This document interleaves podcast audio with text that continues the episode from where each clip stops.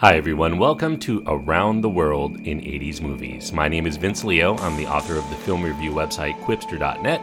I invite you to check out over 4,000 of my written reviews there anytime. Qwipster.net is where to go. Q W I P S T E R.net. I also want to remind you that I do a film review podcast that covers brand new movies out in the theaters. It's called the Qwipster Film Review Podcast. Just remember, Qwipster is spelled with a W. Do a search for it wherever you're listening to this right now, and you'll probably find it.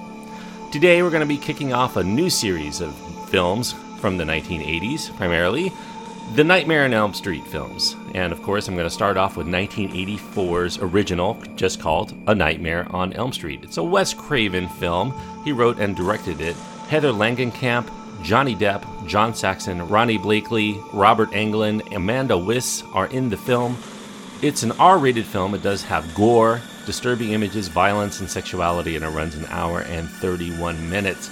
There's a lot of material here to cover for the Nightmare on Elm Street series, so I'm going to take some of the information and kind of break it up among the movies as I get into them. So I could probably talk about this film on its own for about an hour. There are a lot of books that were written about it and a lot of subject matter when they cover the 1980s horror, especially.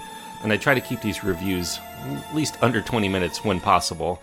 Now, a Nightmare on Elm Street, of course, well known film. If you know anything about the 1980s, you probably have heard of it. It's a classic horror from the era, and it's pretty much a welcome departure from the kind of schlock that the other slasher movie franchises, such as Friday the 13th and Halloween, had become at that point. Wes Craven here, the writer director, he adds a lot of humor and imagination to a very formulaic mix that has been done before.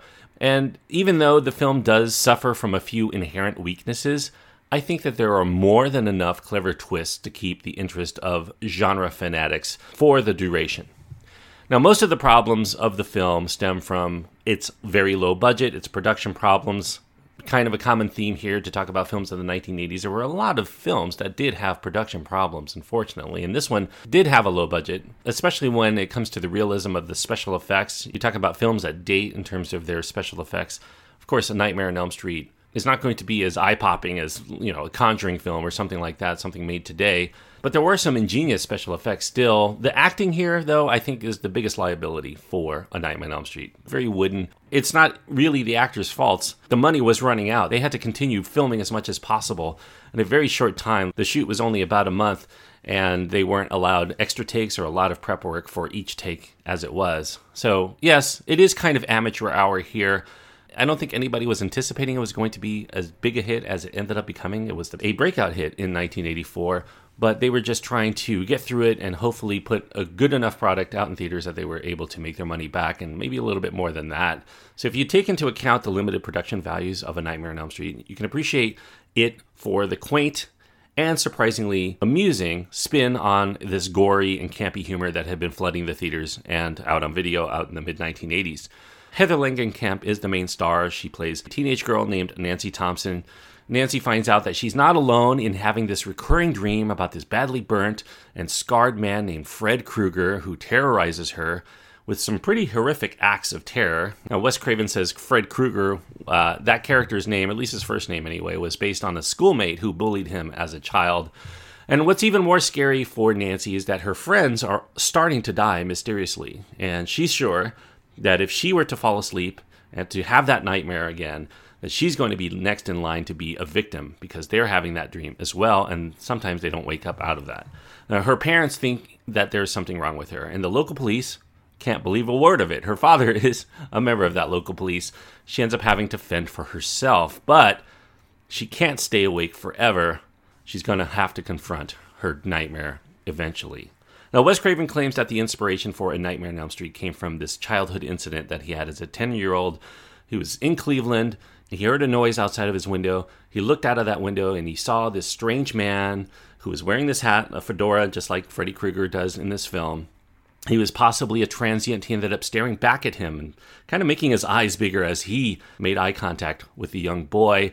And then he started walking towards him, which really scared him. And then a young Wes Craven looked out again and he was closer and his eyes got bigger and it looked like he was going to come to the door. And he didn't, but it scared him as much as anything has scared him at that point of his life. And he always remembered that.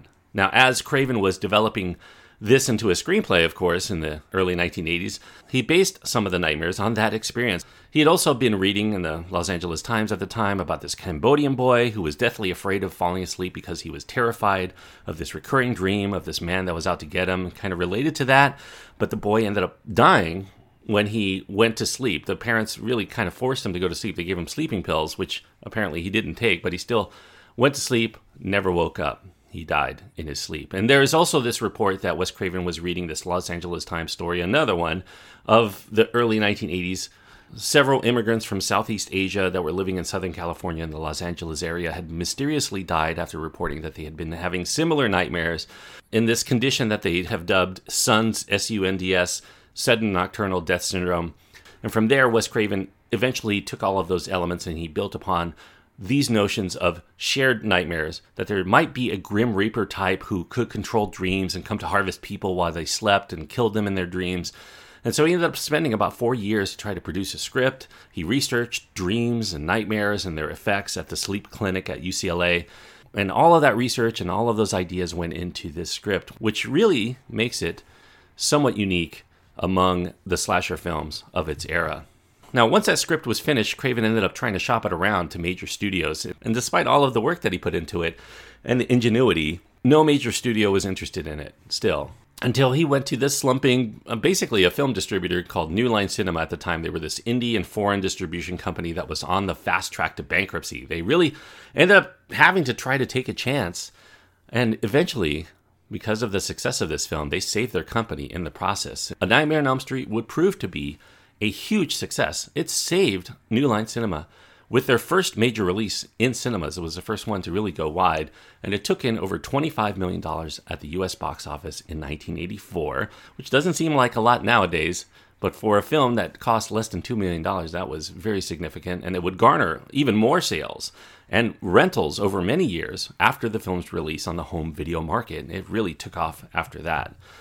The slasher film had begun to seemingly peter out during this period, yet Wes Craven did manage to inject new life by taking the traditional serial killer of the masked thug into the realm of a charismatic but still menacing man who could terrorize individual children in their sleep, and no one would know because nobody else is experiencing that dream, and they would not believe them even if those children told anyone because they feel it's just a nightmare. And that all taps into this fear that we as humans all have of this place where we feel the most vulnerable, this place where we can perceive emotions and fears, but in which we have seemingly very little ability to control them. The film was such a phenomenon that horror films, henceforth throughout the 1980s, seemed to also dabble far more into those trippy realms of the supernatural and the surreal.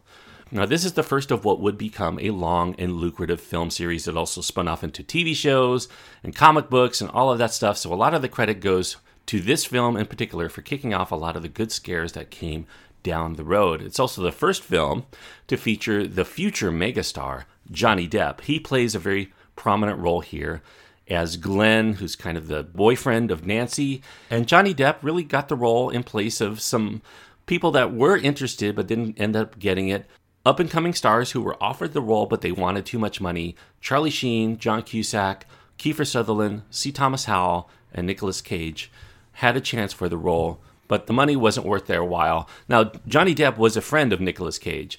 Cage ended up suggesting Depp for the role to Wes Craven, who was going to go with somebody else still, but Craven's daughter thought he was so fetching and really beautiful that she told her dad, You should pick Johnny Depp. And the rest is history. Now, Johnny Depp here, he doesn't really have a lot of the charisma that he would come to be known for later when he started doing a lot more character work and lead character work. He was not a professional actor at the time that he made this film. He really was trying to make it as a rock musician and did a lot of things as his day job on the side of very little consequence. So, this was kind of a revelation here for him to become a movie star eventually. Now, Heather Langenkamp, she's another newcomer to feature film work. This was her first feature film. She has a very nice screen presence playing Nancy Thompson, the heroine. She also beat out the likes of future stars who had auditioned for the role Demi Moore, Courteney Cox, Jennifer Grey, and Tracey Gold, if you remember Growing Pains sometime later. She played Carol on that show. Now, for the role of Freddy Krueger, Wes Craven initially had in mind that he did not need a professional actor for that role. He was going to work that role with a stunt person in a non speaking part. He wasn't supposed to have any lines of dialogue. But as his story progressed, he started to give the character a little bit more shape, a little bit more personality, to the point where the stuntmen that he had been auditioning really weren't clicking with the extra work that he had in mind acting wise for that role. So he felt he needed at that point a professional actor. And Robert Englund had been cast in what would prove to be his defining role for that actor, although his character only has about seven minutes of screen time here in this film. You would think that he was in this film a lot more than he ends up being. Out of the 91 minutes, he's only in seven of them. And that was intentional by Craven because he thought it would be more menacing if you left his, his visage left to the imagination for the most part, kind of like Spielberg did with Jaws in the mid 70s.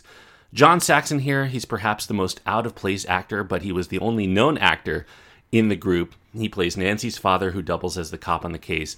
John Saxon was chosen for the film because he was that known actor and his involvement helped in securing financing, especially because he would increase the film's appeal to foreign markets, which was something that New Line Cinema, as an indie and foreign film distributor, were very keen on at the time. Now, Nightmare on Elm Street not only gives you those quality scares, but it adds a lot of comic relief, which is why a lot of people find those films so entertaining, and that would become the formula for all of the future movies in the series. Freddy Krueger doesn't really dispatch his victims until he has had some dark and dastardly fun at their expense, and that's part of the fun of watching the film, even though it is kind of terrifying, I suppose, if you're watching this, especially as a young child.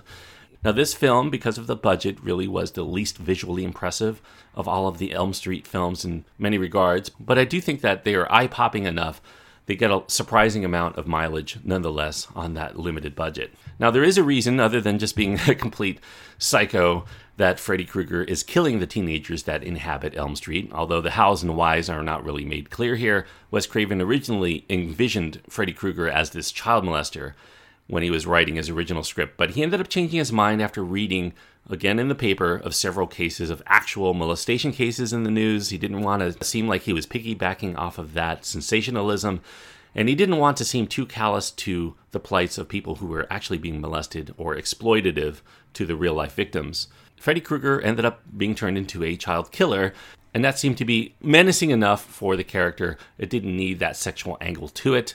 As far as the makeup of Freddy Krueger, his appearance, the stripes that are on his sweater were meant to be an, an homage to this character called Plastic Man, who is this shape shifting, elasticized superhero from the pages of DC Comics. He was known for whenever he turned into something else, he would maintain his red and yellow striped attire. Freddy Krueger had been meant to have those red and yellow stripes in an homage to Plastic Man, but the color scheme changed from red and yellow to red and green for his wardrobe because Wes Craven read an article in Scientific American about how these shades, in particular the red and the green, side by side, were among the hardest for the human brain to process. And that would be more disorienting for not only the characters in the film to deal with, but also us in the audience. We would be disoriented just by looking at Freddy Krueger and those colors. Krueger's scarred face and the scars all over his body had been inspired from the look and the consistency of pepperoni pizza. Makeup artist David B. Miller had been eating and observing while he was looking at his pepperoni pizza, and that prompted him to go to Craven to try to change the original idea of Freddy Krueger as having sores all over his face that were oozing pus to developing the look of having dark and fresh looking scars that were akin to burn victims.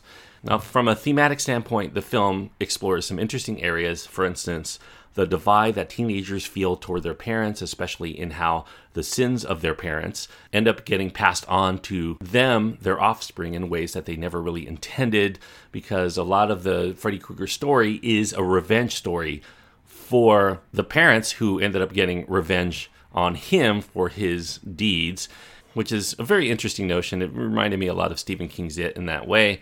Now, as with many teen films of the 1980s, parents are usually absent or they're mostly checked out as they are here from the lives of their children and what those children are experiencing. They're pretty much on a daily basis away from their children, or they're uninterested, or they're drowning out their miseries with alcohol to the point where they don't want to feel anything at all. It's very common to find in teenage films during this period. And beyond that, it also taps into that fear among adolescents of having to deal with the less sheltered and the scarier world of adulthood. They're on the verge of leaving their current environments to try to fend for themselves in this world that could easily chew them up and spit them out if they don't remain alert to their well being. And that really drives home those feelings of dreams. They have to remain alert, or the ills of the world, embodied in Freddy Krueger, are going to get them.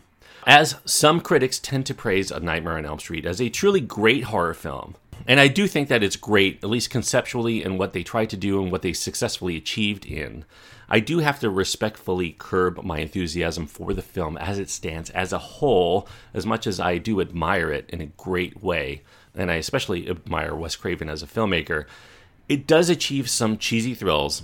It has refreshingly realized dream sequences. However, I do think from an objective standpoint, the weak acting, sometimes in unintentional laughs tend to make the overall experience somewhat less for people who are looking at this with an objective eye. So I wouldn't exactly call A Nightmare on Elm Street a masterpiece, but I would say it's fun schlock and as fun as schlock as there is in the 1980s. So my critical side is always at odds with my fanboy side for this particular film in this series. I love it in so many respects, and yet, as a critic, when I have to sit down and actually type up my review and assess everything altogether, it's a cut above a lot of the other slasher films. But it's not really up there, not not nearly enough to become like a top 10 best films of 1984 for me, despite the fact that I watched this film about as much as uh, just about any other horror film of the 1980s. So, if you want a film to get together with your friends and have a blast with, this is the movie for you. If you're looking for that movie that's really going to scare the daylights out of you and keep you up for days on end, maybe it falls short in that regard. I don't think Wes Craven was really going for that anyway. He really wanted to make an intense but fun film that he would enjoy if he were a member of the audience. So it's a half baked premise but Craven runs with it for all it's worth, and he's really crafted one of the more engaging low budget films of the 1980s, even if it never really remotely approaches the kind of masterwork of horror status that some horror aficionados especially nostalgic ones, proclaim it to be. So I'm going to give A Nightmare on Elm Street three stars out of four. Three stars on my scale means that I do think that this is a worthwhile film if you're a fan of horror movies, especially of horror movies of the 1980s. I'm sure if you're a huge fan of horror, especially if you're nostalgic, you'll probably give it like a four star because this is going to be a favorite film for you. And certainly, I would not scoff at that at all. I can easily see why this would be a great favorite film for many people. But for me, and if you know me, I try to be absolutely fair when it comes to films. You'll know that a three star movie, especially for a slasher movie, is very high for me, generally speaking, because they tend to rely much more on formula in the way that they deliver the goods and sensationalism rather than storytelling to the point where I'm not as interested in seeing just people getting killed. I need a little bit more than that. And A Nightmare on Elm Street does give me more than that, but not enough to give a four star rating to. So thank you everyone for listening. I hope that you enjoyed the review. If you did and you have your own thoughts on this film, you can find my contact information at my website, qwipster.net, Q W I P S T E R.net. Of course, as I mentioned, I'm going to be continuing the Nightmare on Elm Street series as we go along with the follow up that came out just the next year A Nightmare on Elm Street 2 Freddy's Revenge, which was a little bit more comical take. And I haven't seen this one in a little while, so I'm very eager to get into it. It's kind of more of a forgotten film in the Nightmare on Elm Street series because it's the most different, I think, in the formula than the rest of them for a variety of reasons, including the fact that it is mostly a comedy. I'll be checking that out next week from 1985, A Nightmare on Elm Street 2, Freddy's Revenge. For those people who watch these films along with me, check that out before next week and we'll get to the review. Until next time, thanks everyone for listening and joining me on this journey around the world in 80s movies.